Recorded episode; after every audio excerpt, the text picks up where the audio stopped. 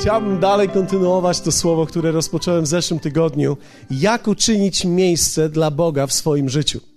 Psalm 132, kilka słów powtórzenia. Psalm 132 mówi takie słowa. On przysiągł Panu, ślubował mocarzowi Jakuba, nie wejdę do mieszkania domu mego, nie wstąpię na posłanie łoża mego, nie użyczę snu oczom moim, ani powiekom moim drzemania, póki nie znajdę miejsca dla Pana, mieszkania dla mocarza Jakuba. Powiedzieliśmy tydzień temu, że tak naprawdę kluczem nie jest to, czy wierzysz w Boga, ale kluczem jest to, czy jesteś w stanie i czy będziesz odważny na tyle, aby uczynić mu miejsce w swoim życiu i w swoim domu. Wiecie, jedna rzecz jest mieć wiarę w sercu, jakieś przekonanie, a zupełnie inna rzecz to jest uczynić miejsce realne dla niego w naszym domu, w codziennym naszym życiu. Ja zwróciłem uwagę, że ludzie mogą żyć czasami przez 10, 15, 20, 30 lat w Bogu, a w dalszym ciągu jakby oprócz kościoła i wyznania nie mają życia, które jest osadzone na słowie. Może tak być, dlatego że to wymaga od nas pewnych posunięć, to wymaga od nas pewnych ważnych, trudnych decyzji. Widzę w słowie, że trzeba umieć i wiedzieć, jak uczynić miejsce dla Boga. To nie jest tylko pragnienie, ale człowiek musi wiedzieć, jak to zrobić. I powiedzieliśmy również, że Bóg nie będzie działał w życiu naszym, dopóki nie uczynimy miejsca dla Niego. Czyli nawet kiedy Bóg zadziała, to my, nie czyniąc i nie będąc świadomymi, nawet nie wiemy, czy On działa, czy też nie.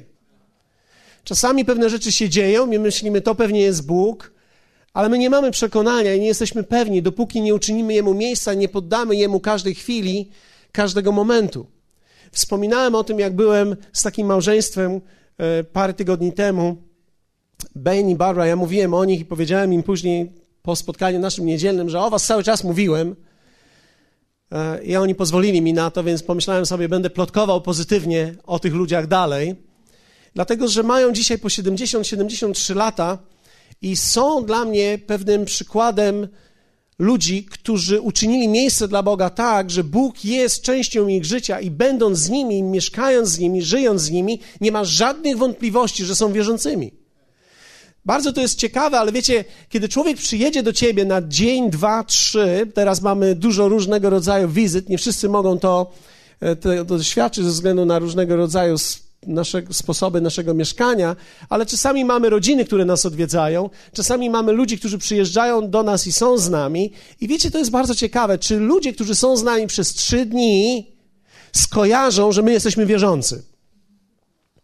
Czy, czy oni, będąc z nami przez trzy dni, będą mogli od razu rozpoznać, że coś jest z nimi inaczej, że są jakąś zupełnie inną rodziną, że są tak naprawdę jacyś inni, być może na początku, kiedy nie rozumiemy, pojawia się słowo dziwni, ale na pewno jacyś inni. Ludzie, którzy po prostu żyją innym życiem, żyją w inny sposób. Wiecie, zobaczyłem, że tak naprawdę cieszyłem się, że nie byłem w hotelu w tamtym momencie, ale oni zaprosili mnie do swojego domu, więc byłem z nimi, mieszkałem w ich pokoju, tak zwanym gościnnym pokoju, w którym wszystkich tych, którzy do nich przyjeżdżają, mieszczają. Ale wiecie, to wystarczy tylko być z nimi parę godzin, żeby zobaczyć, że, jest to, że, że jestem w domu ludzi wierzących że jestem w domu ludzi, którzy mają pewnego rodzaju dziedzictwo. Widzisz, Bóg zamknięty w kościele przestaje być Bogiem, a zaczyna być wyrzutem. Im bardziej będziesz w swoim życiu zamykał Boga do obszaru kościoła tylko i doświadczenia w kościele, tym bardziej będzie on stawał się wyrzutem. W konsekwencji będzie to jak taki wujek daleki, który jest w szpitalu, którego trzeba będzie odwiedzać, i najchętniej byś go nie odwiedził, bo to zajmuje czas, więc wymyślasz historię i nagle słyszysz, że ktoś go odwiedził i masz wielką ulgę. To jest troszeczkę tak, jak niektórzy e, z cmentarzem, gdy mają jakiegoś bliskiego, nie najbliższą osobę, ale jakąś, jakąś tam osobę, którą znają i teoretycznie powinni tam pójść i według nich zaświecić jakiś lampion, ale E, ale takim jakoś nie po drodze jest i to parę lat mija. Możemy to zobaczyć, że czasami na niektórych grobach parę lat mija, zanim gdzieś ktoś kogoś odwiedzi. Wiecie, nie chodzi mi o to, że powinniśmy odwiedzać kogoś, mi chodzi tylko o to, że jeśli Bóg stanie się częścią tylko dla mnie jakiegoś miejsca, a nie uczynię Jemu miejsca w moim życiu, będzie po pewnym czasie On moim wyrzutem i stanie się dla mnie miejscem, do którego będzie ciężko mi albo wrócić, albo ciężko w nim być. Dlatego wierzę w to, że Bóg zawsze chciał być częścią życia. Jezus powiedział: Ojciec i ja przyjdziemy i będziemy razem z nim wieczerzać. I to słowo dokładnie to jest imprezować. Czyli przyjdziemy do Niego i będziemy częścią Jego imprezy. Będziemy częścią Jego imprezy. Wiecie, bo, bo kiedy my myślimy wieczerza, to mamy na myśli ten smutny chwilę, kiedy, prawda, wierzący się zbierają, mają łamać i pić wino i tak się, tak się wzruszą i tak się zesmucą, a później, jak już jest po wszystkim, idą na swoją imprezę. I Jezus mówi, ja, ja nie chcę być częścią tego, ja chcę być częścią imprezy. Ja i Ojciec chcemy być częścią Twojej imprezy, Twojego życia. Chcę być częścią tego, co jest dla Ciebie cenne, co jest ważne, co jest wspaniałe, co jest zachwycające dla Ciebie. Chcemy być częścią tego. Wiecie, zwróciłem jednak uwagę, że kiedy rozmawiałem z nimi, e, z Benem i Barbą, na 73, na 70 lat, i teraz oni podają mi swoją historię i mówią tak, nasz tato, mój tato, jego tato, jej tato, byli, byliśmy, byli pastorami, byli tymi, którzy służą, a ich ojciec też był pastorem i również służył Bogu i, i tak dalej. I wiecie, ja patrzę na to i myślę sobie tak, aha, czyli rozumiem, że oni nie są pierwszym pokoleniem. Oni mają pewnego rodzaju dziedzictwo, w którym, w którym wyrośli. Dziedzictwo szacunku do słowa szacunku do tego miejsca, szacunku do Kościoła, szacunku do Boga. My nie wyrastaliśmy w szacunku do tego. My wyrastaliśmy w zupełnie innym miejscu, gdzie tak naprawdę to była księga, która nie wiadomo co pisze, jak się za bardzo w nią głębisz, to nie wiadomo co z tobą będzie. Że prawdopodobnie czytają ją tylko ci, którzy niedobrze z nimi jest, więc nie miej z nimi nic wspólnego. To prawdopodobnie jest księga, jak, jak zresztą widać, jest czarna, ciemna i tajemna. Więc My wyrastaliśmy zupełnie bez tego. Jesteśmy zatem pierwszym pokoleniem, jesteśmy pionierami, którzy mówią, że Jezus jest Panem i chcemy go wszędzie tam ustanowić. Czyli tak naprawdę ty i ja dzisiaj, większość z nas, my jesteśmy tym pierwszym pokoleniem. Nie jesteśmy tak jak oni, że możemy powiedzieć, mój tato był pastorem i ja czytałem Biblię razem z nim i moja mama czytała mi Biblię i objawienie, które ona miała, przekazywała mi. Nie, moim pokoleniu było tak, że kiedy się nawróciłem, moja mama się przeraziła. Widzisz, w dziękuję. Widzisz, w momencie, kiedy ty doświadczasz Boga, a twoja rodzina przeraża się,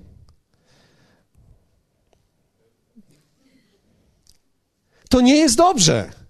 To znaczy, że jesteś pierwszym pokoleniem. W momencie, kiedy ty doświadczasz Boga i w twoim domu jest szok, to ty jesteś pierwszym pokoleniem. Więc nie masz dziedzictwa, jesteś zupełnie w innym miejscu. I wiecie, to oznacza dla nas bardzo wiele. To zmienia tak naprawdę wszystko. Pionierzy nie mają dziedzictwa. Nikt przed nimi nic nie ustanowił. Nikt nic nie ustanowił. Jesteście pierwszym pokoleniem. Kiedy patrzymy na słowo, apostoł Paweł w liście do Tymoteusza mówi do Tymoteusza tak. Zobaczcie, jakie słowa po, mówi do niego. I ponieważ od dzieciństwa znasz Pisma Święte, które cię mogą obdarzyć mądrością ku zbawieniu przez wiarę w Jezusa Chrystusa. Od dzieciństwa znasz Pisma. A w innym fragmencie mówi tak: Przywodzę sobie na pamięć nieobłudną wiarę Twoją, która była zadomowiona w babce Twojej, Loidzie, i w matce Twojej, Eunice. A pewien jestem, że i w Tobie żyje. Więc apostoł Paweł mówi do Tymoteusza tak. Wiara była w Twojej babce, wiara była w Twojej matce i teraz jestem pewny, żyje w Tobie. Więc w pewnym sensie wiara i kultura Boża wiary, prawdziwej biblijnej, może być przekazywana z pokolenia w pokolenie. To jest coś, czego ty i ja nie mieliśmy. Nie mieliśmy. Jesteśmy pierwszym pokoleniem. Myśmy nie doświadczali tych rzeczy. Po raz pierwszy Boga doświadczyłem, kiedy pojechałem na oazę na rekolekcję.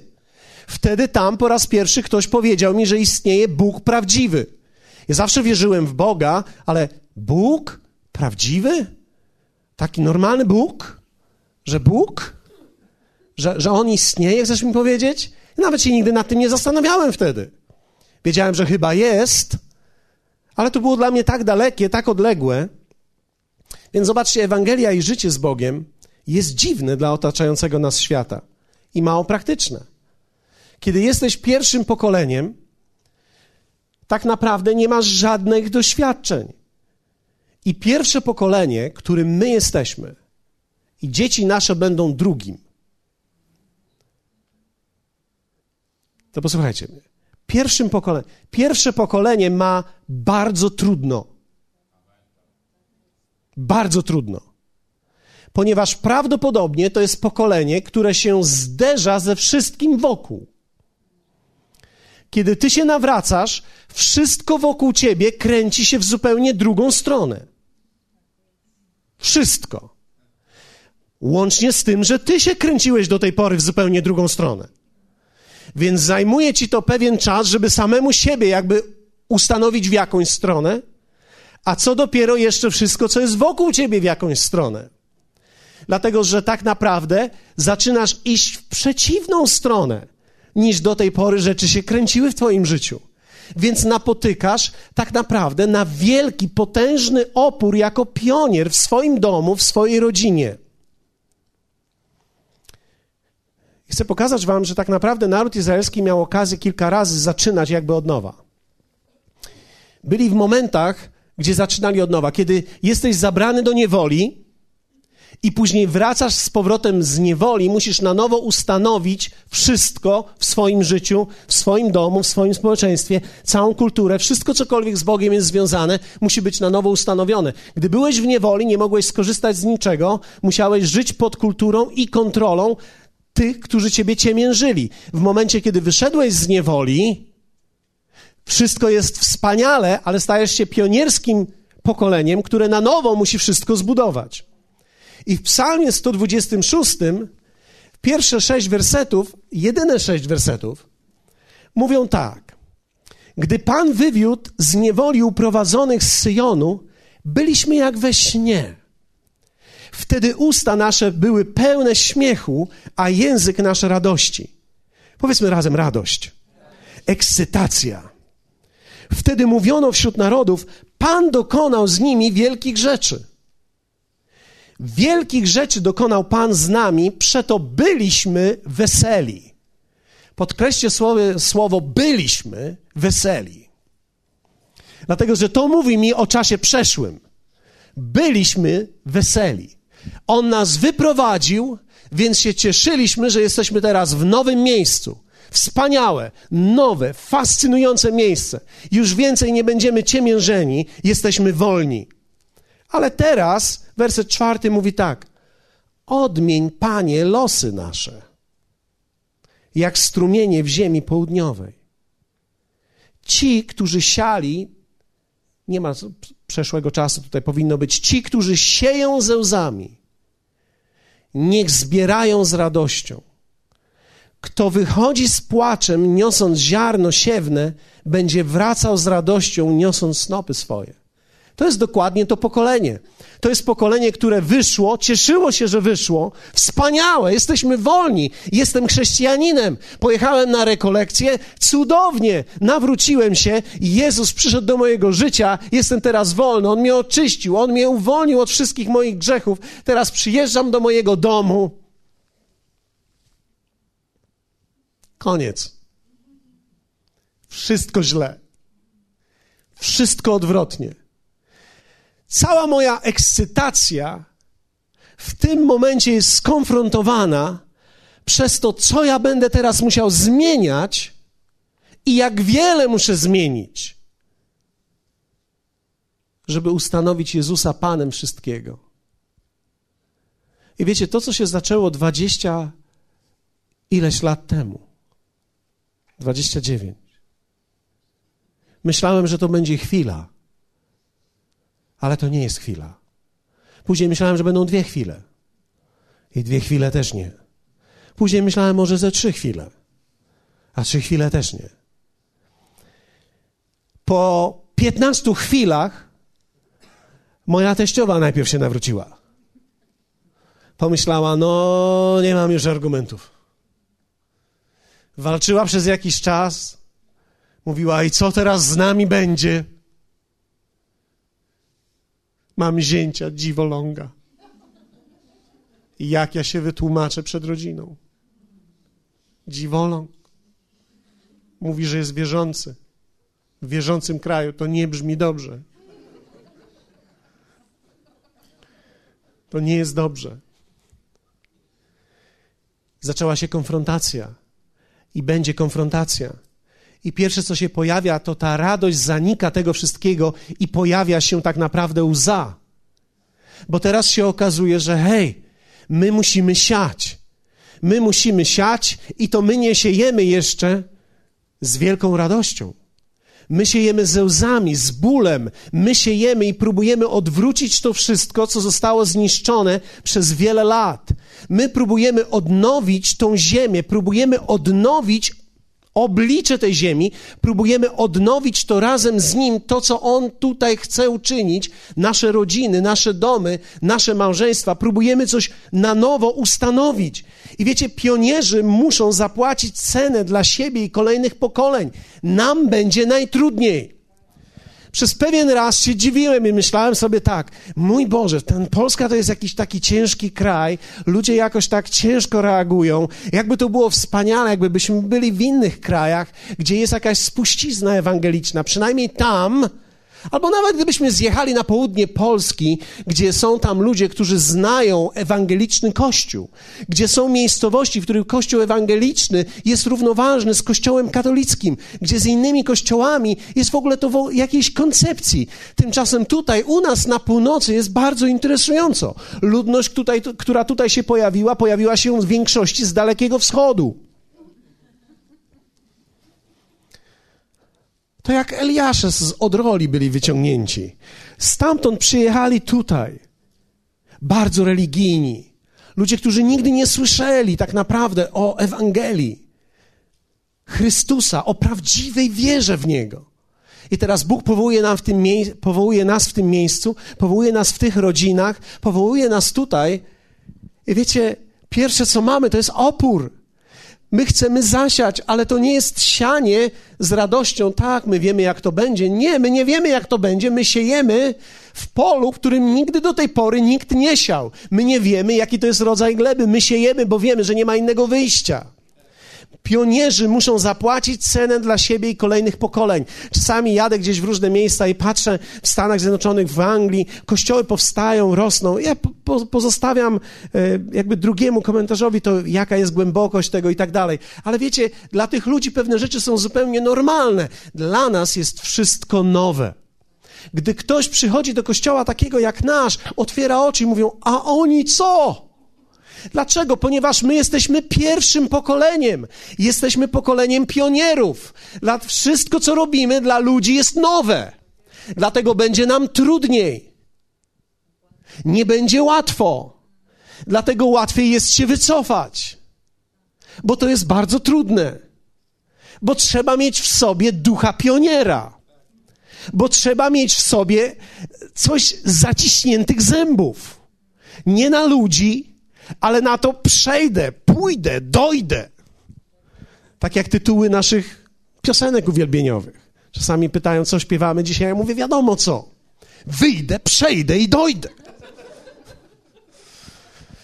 Hallelujah. Więc, więc my potrzebujemy czegoś w nas, budowania tego charakteru i zrozumienia, że lekko nie będzie, będzie trudno, że to trzeba poświęcić swoje życie i jeszcze na dodatek nie będziemy widzieli wszystkiego za naszego życia, bo my składamy nasze życie w ofierze po to, żeby kolejne pokolenia, jeśli my coś dobrze zrobimy, pochwyciły to i zrobiły coś więcej ale wymaga to od nas bardzo wielkiego poświęcenia. Musimy pokonać więcej rzeczy niż normalnie ludzie muszą pokonywać. To jest troszeczkę tak, jakbyś poszedł do dżungli, stajesz naprzeciwko dżungli i ktoś ci mówi: Tu masz zbudować teraz San Francisco. A dla ciebie tutaj jest ściernisko, a ma być San Francisco. I dokładnie tak jest. Ty przychodzisz do swojego domu, do swojej rodziny, patrzysz ściernisko.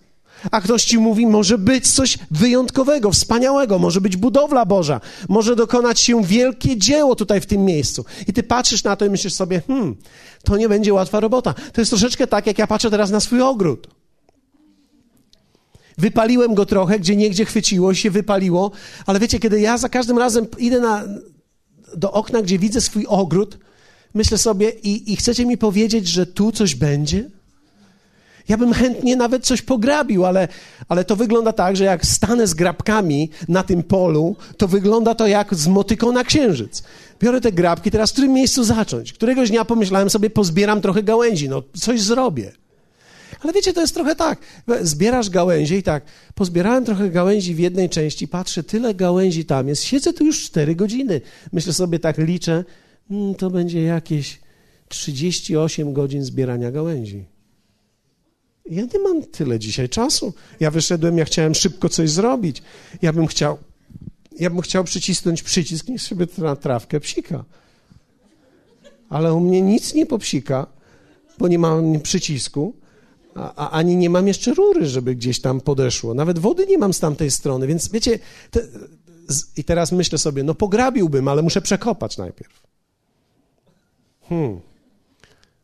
Muszę jakiś traktor znaleźć. Niech to zaora, no ale dobrze, no zaora to i teraz co? No jak zaora, to ja z tą taczką pójdę i co zrobię dalej? Ja widziałem, jak to robił mój sąsiad, miał pięciu ludzi, pracowali przez pięć, przez trzy miesiące non-stop, dzień w dzień, żeby wyrównać i żeby można było powiedzieć, że jest wyrównane. Tam nie ma jeszcze nic ale to jest tylko wyrównane. I teraz wiecie, ja stoję przed tym polem i dokładnie tak się czuję. Jestem pionierem przed moim polem, jestem pionierem w swojej wierze. Ty jesteś pionierem, jeśli oddałeś swoje życie Jezusowi i jesteś w tym pokoleniu i ludzie się zdziwili, co się stało z tobą, gdy wróciłeś do swojego domu, to jesteś pionierem i stoisz przed ścierniskiem, przed ugorem. Prawdopodobnie nie wiesz, z której strony zacząć, ile to czasu zajmie. Prawdopodobnie nie wiesz, że to będzie całe życie i to jeszcze więcej. Tak daleko, jak nogi poniosą i jeszcze dalej. I jeszcze dalej. Pionierzy muszą zapłacić cenę dla siebie i kolejnych pokoleń. Pierwsze, muszą pokonać niezrozumienie. Kiedy się nawracasz i wracasz, to niewielu ludzi cię rozumie. Jeśli ktoś w ogóle chce cię posłuchać, to już dobrze. Rzeczy duchowe są mało istotne dla wielu ludzi. Niewielu ludzi ich rozumie. A, I niewielu ludzi rozumie, dlaczego dla ciebie nagle to jest takie ważne. I myślą, że coś z tobą jest nie tak. Zacząłeś czytać Biblię. Pierwszy to człowiek, który nie poznał Boga, myśli, to jest tak, coś jest z nim nie tak. No, on się porusza w niebezpiecznych obszarach, muszę go uratować. Więc ty nagle jesteś człowiekiem, który ma rozwiązanie, a wszyscy myślą, że masz problem. Wszyscy myślą, że masz problem. Ty dopiero masz problem teraz. Więc teraz nikt prawie ciebie nie rozumie. Kiedy pracujesz, idziesz do pracy, nie kradniesz, nikt cię nie rozumie. Nie przeklinasz, przestałeś przeklinać, nikt cię nie rozumie. Co z tobą jest nie tak? Dlaczego ty nie przeklinasz? Nie pijesz, to ja nie piję teraz. Co z tobą jest nie tak, chłopie? Było wszystko z tobą dobrze, a teraz ty nie pijesz. Co, co z tobą jest nie tak? Nie palisz. Ojej, to człowieku, to tam to czego jeszcze nie wolno robić w tej wierze? To są, to są ciekawe pytania. Czego nie wolno jeszcze robić? A ty myślisz sobie tak, nie wolno? Nie, no wszystko wolno. Wolno jest wszystko. I, i teraz znowu niezrozumienie. Chcesz ślubu bezalkoholowego. Jezu, to jak my się teraz będziemy bawić? I najpierw masz debatę w domu. Mama mówi, nasz, nasz choinka, noż popsujesz nam wszystko teraz, no. No ciotka Halinka miała przyjechać normalnie, a wiesz jak ciotka Halinka, jak ciotka Halinka się zdenerwuje? Jak nie popije? A Rychu co powie, no? Co powie Rysiu? No jak ja teraz stanę przed moją rodziną i powiem, Rysiu nie będzie picia. Toż przecież oni nie zapytają, co się z tobą stało, tylko co ze mną jest nie tak. Więc teraz ty nagle jedną swoją małą decyzją robisz poruszenie i wir w domu. Wiecie, my jesteśmy 24 lata po ślubie w, w, w tym, w tym w sierpniu.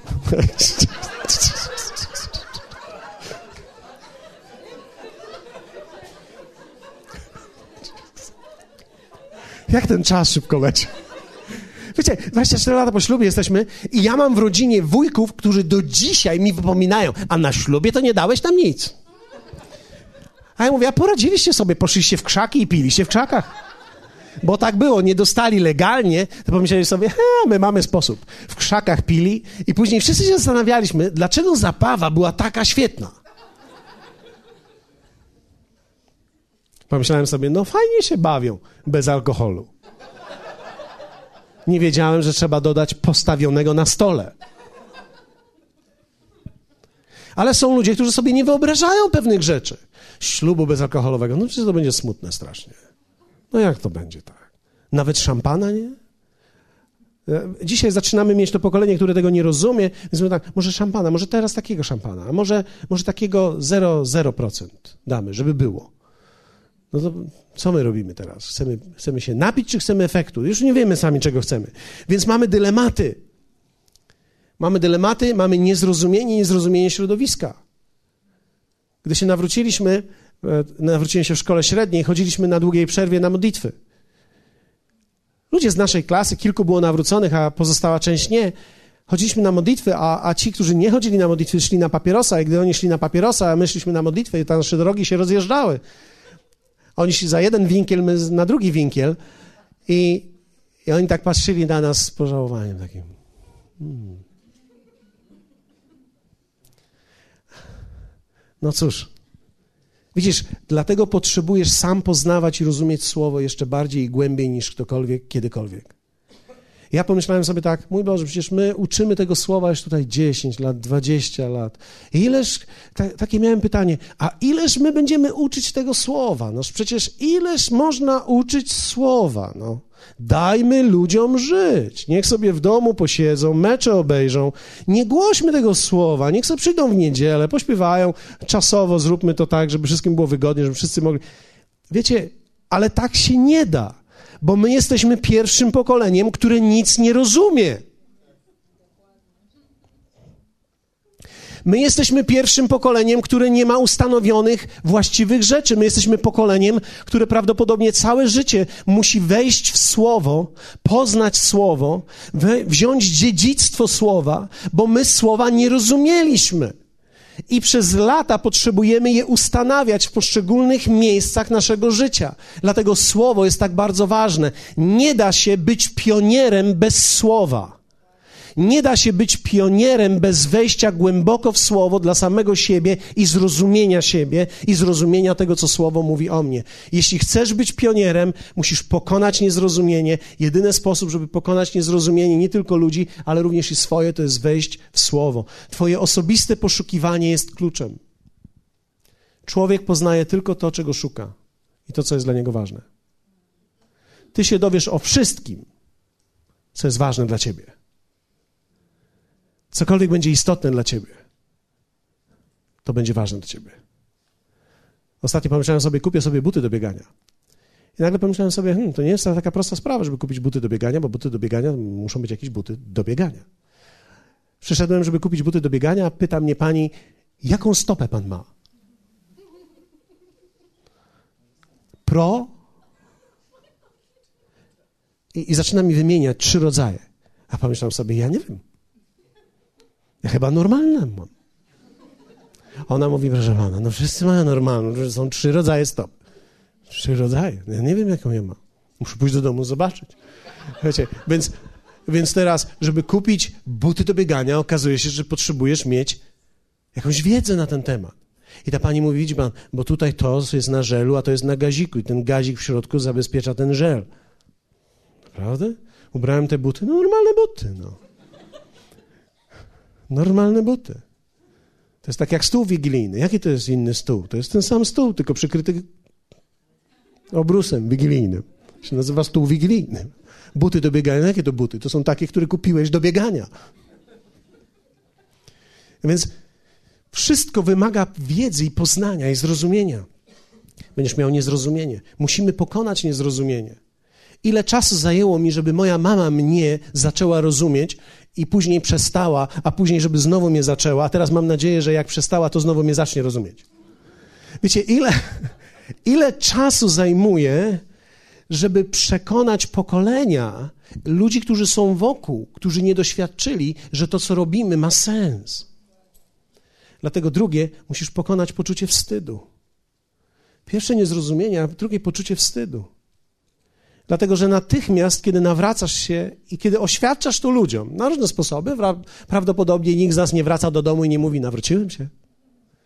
Tylko zaczynamy mówić, przyjąłem Jezusa, oddałem swoje życie Jezusowi, zaczynamy w naszych rozmowach dzielić się tym. Natychmiast stajesz się lampą na widoku. Widać wtedy w Twoim życiu więcej niż normalnie. Ludzie zaczynają Cię obserwować. Kiedy tylko wiedzą, że jesteś wierzący, zaczynają patrzeć na Ciebie. Zaczynają Cię osądzać. Jesteś poddany mocniejszej ocenie i surowszej ocenie. Mogłeś pić jak chciałeś, a teraz, jak tylko powąchasz, to o, widzisz? Też niedobrze z tobą. O, już nie do... Ciągnie cię, widzę jednak. Jednak cię ciągnie.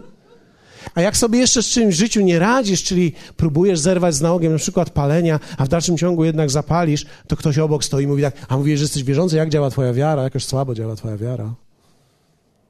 I ty nie wiesz, co masz zrobić. Chętnie byś zgasił tego papierosa na tej osobie, i tak myślisz sobie, Jezu, nie mogę już tego zrobić, ale mam jeszcze dalej takie myśli, nie wiem, co mam zrobić. Ale jesteś pod obstrzałem. Gdy jesteś w szkole, jesteś pod obstrzałem. Gdy jesteś w drugiej klasie, widzimy to. Wszystkie dziewczynki mają sukienki, a ja nie mam. I teraz oni się ze mnie śmieją, bo ja też bym chciała mieć sukienkę.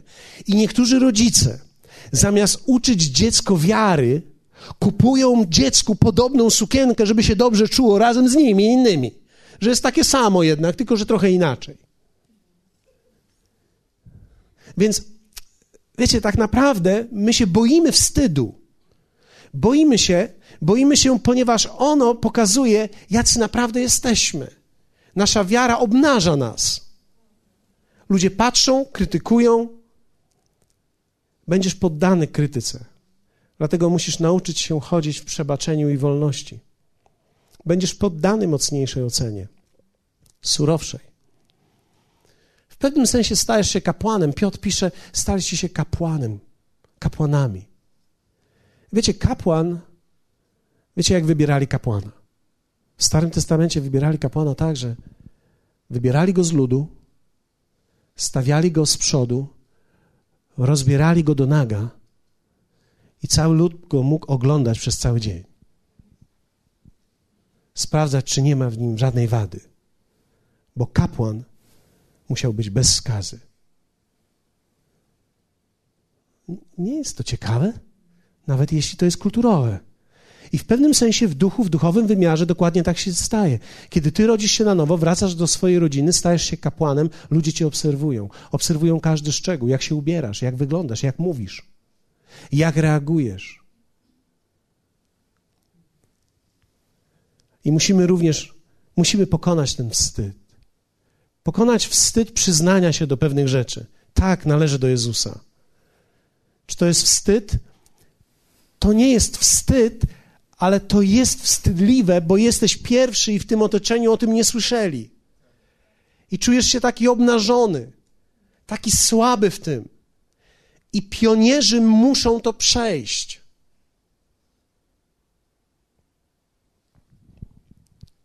Pamiętam, jak zaczynaliśmy, jak było trudno przyznać się, tak, jestem w wodzie życia. A to, co to jest woda życia? Tam. Tam o. Gdzie? No, ciężko wytłumaczyć.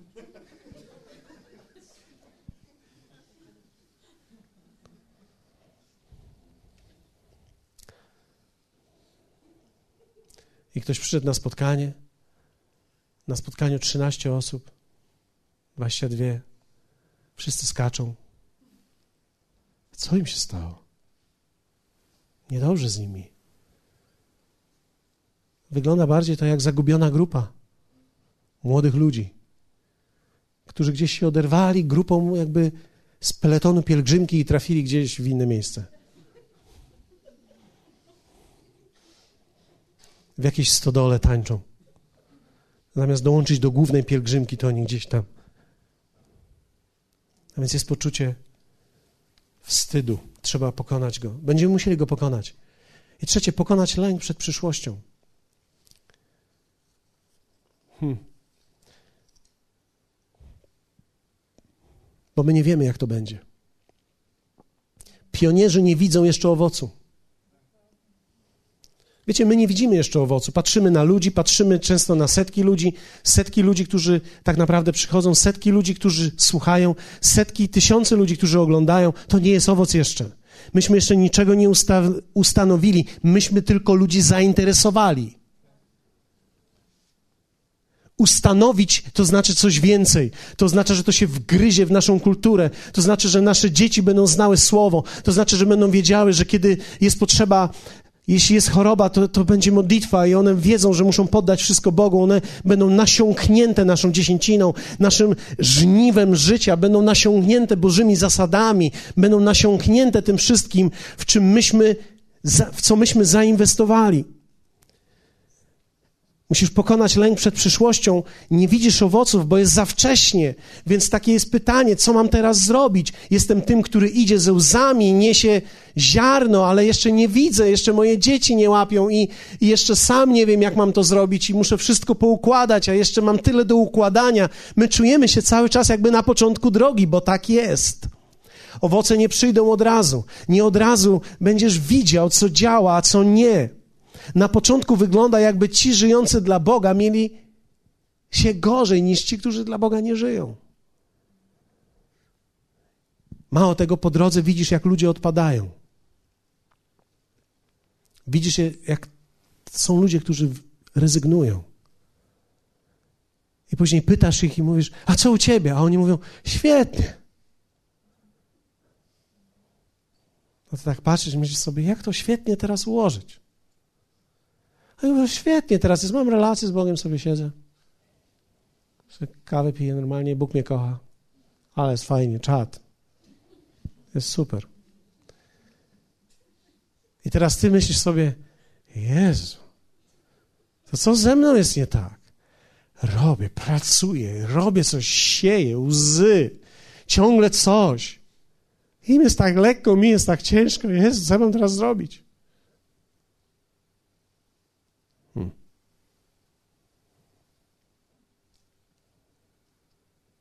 Po drodze ludzie odpadają.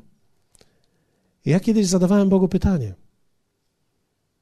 Panie, dlaczego ludzie odpadają? Bo jest lżej nie wycinać krzewów z przodu. Bo jest lżej. Naprawdę lżej. Wierzcie mi, na początku szczególnie jest lżej nie musieć być w czwartek. O, mój tydzień nagle rozkwitł. I nawet w niedzielę nie muszę być teraz. Jezu, jak cudownie. Nie muszę być w żadnej służbie. Nareszcie. Została mi tylko Biblia. Pod łaską jestem. Mogę czytać, kiedy chcę i kiedy nie. Jestem wolny ptak. Cieszę się moją wolnością. Jest tak cudownie. Jest łatwiej, jest lżej. Oczywiście, że jest łatwiej i oczywiście, że jest lżej. Ale jeśli jest w tobie coś z pioniera, to ty nie chcesz, żeby ci było lżej. Bo nie chodziło o to, żeby lżej było. Chodziło o to, żeby coś zrobić, żeby czegoś dokonać. Chodziło o to, żeby stworzyć coś, czego wcześniej nie było. Chodziło o to, żeby tam, gdzie było ściernisko, żeby było Boże Królestwo. Żeby tam, gdzie było słabe, było, stało się coś mocnego. Żeby nagle coś, co było, co nie istniało w społeczeństwie, zaistniało w społeczeństwie. Waldek co jakiś czas podchodził do mnie i mówił mi, a pastorze, ja ci mówię, to nie jest dla słabe uszy. Ja ci mówię, to nie jest dla słabych. I ja mówię, jest dla słabych. Ja bym próbowałem wytłumaczyć, to dla słabych jest.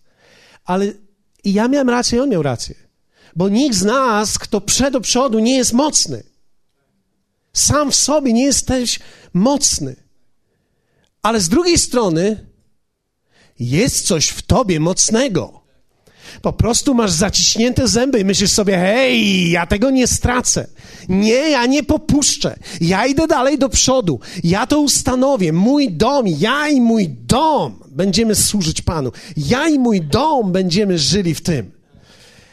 Ach, parę rodzin się jeszcze do tego dołączy i ustanowimy społeczeństwo, lud Boży, którego wcześniej nie było. Jezus powiedział takie słowa. Żaden, który przyłoży rękę do pługa i ogląda się wstecz, nie nadaje się do Królestwa Bożego. I wcale nie chodzi o to, że nie nadaje się do nieba, tylko żeby ustanowić królestwo na ziemi. Musisz przyłożyć rękę do pługa. I wiecie, często jest tak, że ty przykładasz rękę do pługa, a ktoś inny ciągnie ten pług, a później zmiana.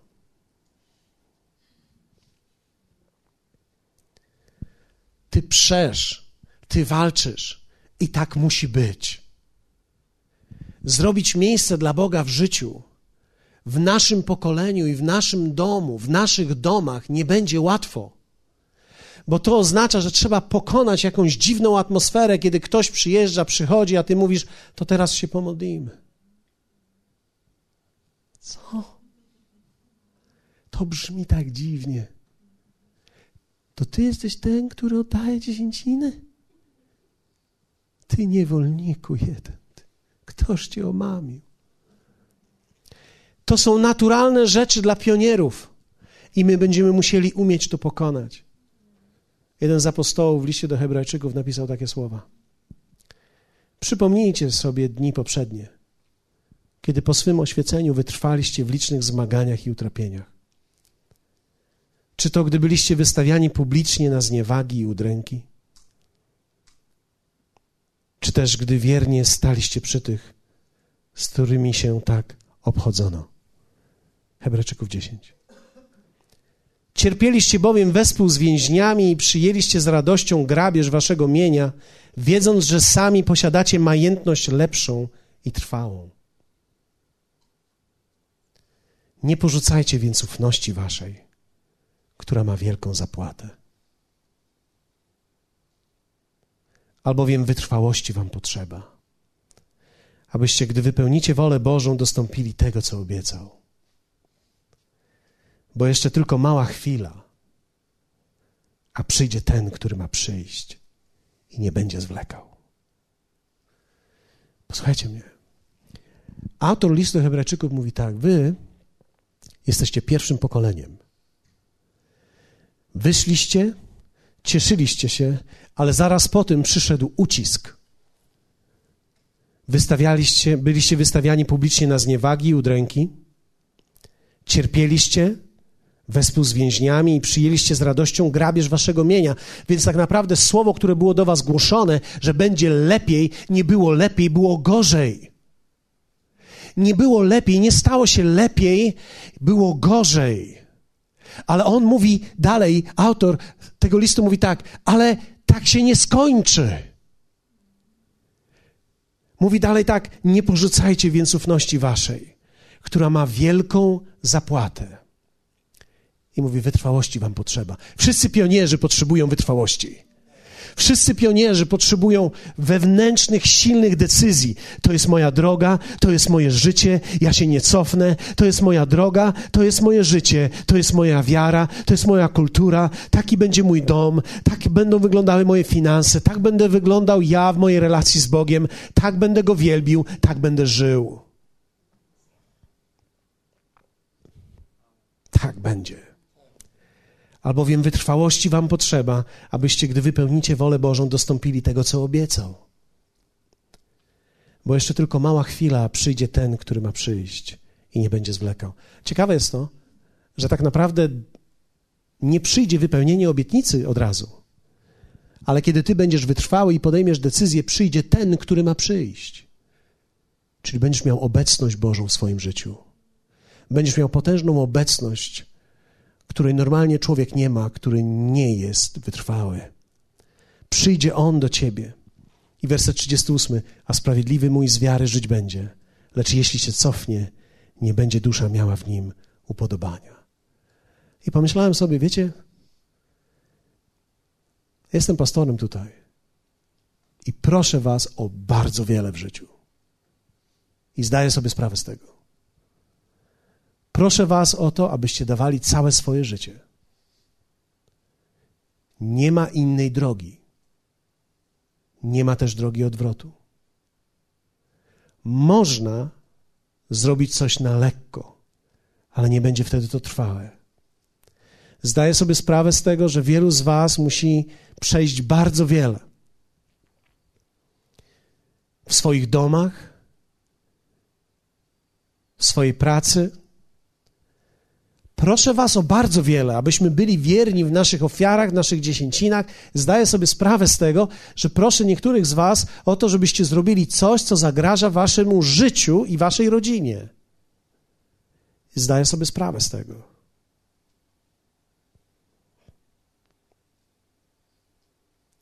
Abyście byli wierni w kościele, abyśmy byli wierni w relacjach, abyśmy byli wierni w tym, do czego nas powołał bo wiecie, w środku wierzę w to, że jesteśmy pierwszym pionierskim pokoleniem, które jeśli nie zrobi tej pracy, kolejne musi zacząć od początku. A ja nie chcę, żeby kolejne pokolenia zaczynały od początku. Wierzę w to, że jeśli mamy wylać nasze życie na ofiarę, to żeby ona miała sens, musimy zrobić to do końca, właściwie i dobrze.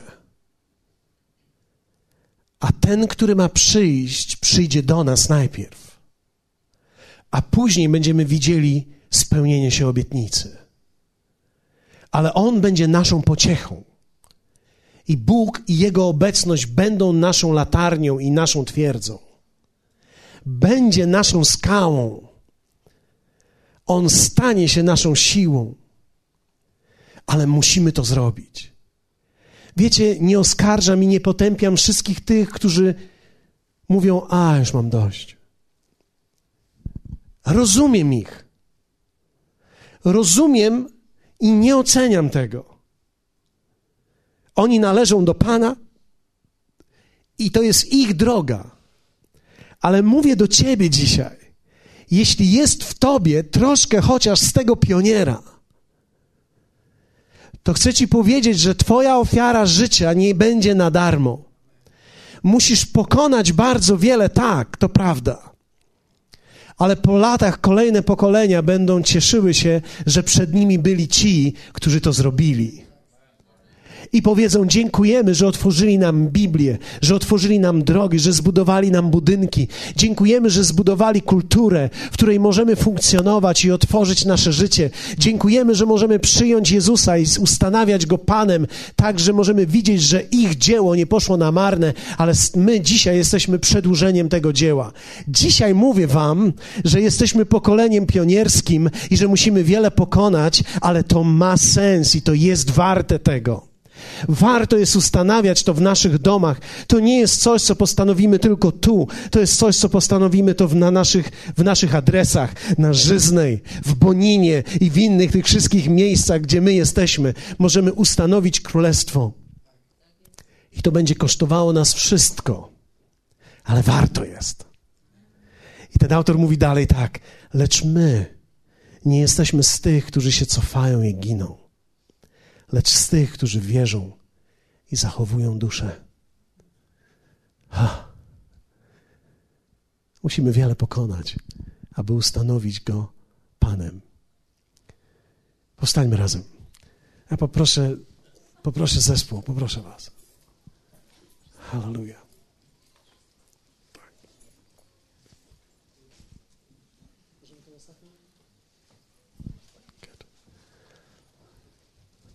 Jezus powiedział: Żaden, który przyłoży rękę do pługa i ogląda się wstecz, nie nadaje się do Królestwa Bożego. Zdaję sobie sprawę z tego, że jako pastor kościoła proszę was o bardzo wiele. Niektórych z was to dziwi być może, bo chcieliście po prostu mieć kościół, bo trzeba być w kościele. A ja wam mówię, tak, ale w tym wszystkim jest jeszcze o wiele więcej. To będzie kosztowało nas całe życie. Musimy nauczyć się przebaczać ludziom, którzy nas nie rozumieją. Nauczyć się uwalniać tych, którzy rezygnują, nie oceniając ich, powiedzieć: Rozumiem. Rozumiem. A z drugiej strony potrzebujemy mieć w sobie tą decyzję pionierów, którzy powiedzą: Pójdziemy dalej. Nie cofamy się. Nie jesteśmy z tych, którzy się cofają i giną, ale z tych, którzy wierzą i dziedziczą obietnicę. Teraz w tym tygodniu, kiedy rozmawialiśmy nawet z Czesławem, widzieliśmy i rozmawialiśmy o tym, jesteśmy pierwszym pokoleniem, które otwiera nasze umysły na zupełnie nowe rzeczy. Jesteśmy pierwszym pokoleniem, które widzi rzeczywistość w zupełnie nowy sposób. Czy to będzie proste? Nie, nie będzie proste. Czy łatwo będzie ludzi przyciągnąć do kościoła w, takim, takim, w takiej formie? Nie, absolutnie nie. Większość tych, którzy się dołączą tutaj, wiecie, wielu będzie zainteresowanych, ale niewielu będzie wybranych spośród zainteresowanych, bo to będzie wymagało od nich bardzo wielkiej ceny i bardzo wielkich decyzji. Ale chcemy pójść dalej dla pokoleń, które są przed nami, dla pokoleń, które ciągną za nami, dla pokoleń, które są, które ustanawiają i będą ustanawiać Jezusa Panem w swoim życiu. Dlatego chciałbym dzisiaj zachęcić Ciebie.